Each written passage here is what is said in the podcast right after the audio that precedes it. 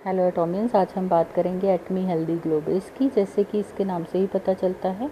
ये स्किन को हेल्दी बनाता है, क्योंकि इसके अंदर है रोज़ वाटर और इस तरह के नेचुरल एक्सट्रैक्ट के ये जो स्किन को हेल्दी बनाने के लिए अच्छा काम करते हैं वाइटामिन सी भी इसमें है।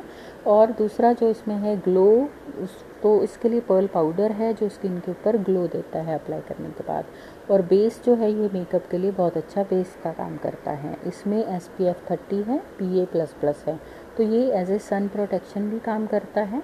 ये आप अप्लाई ऐसे करते हैं कि आपकी जो डेली स्किन केयर रूटीन है, सबसे पहले आपकी जो क्लिनजिंग है, उसके बाद नरिशिंग है, वो आप फेम सेट और या फिर हाइड्रा ब्राइटनिंग या एब्सोल्यूट जो भी सेट यूज़ करते हैं, उसको यूज़ करने के बाद जब आप इसको अप्लाई करते हैं, आप इसको अप्लाई करके सीधा सनस्क्रीन लगा के बाहर जा सकते हैं। धूप में ये सन प्रोटेक्शन भी देता है। मेल फीमेल दोनों लगा सकते हैं इसको।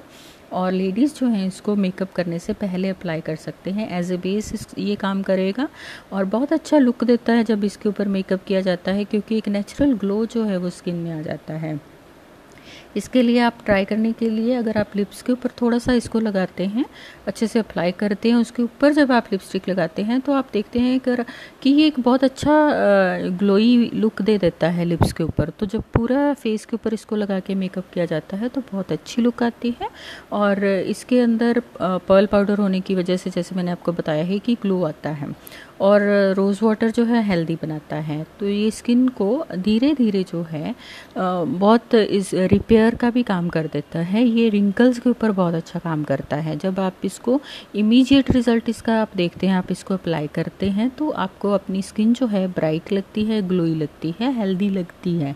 लेकिन जब आप इसको रेगुलर यूज़ करते हैं तो इनफैक्ट एक्चुअली आपकी स्किन जो है अच्छी हेल्दी हो जाती है। धीरे धीरे आपको रेडियंट स्किन मिलने लगती है।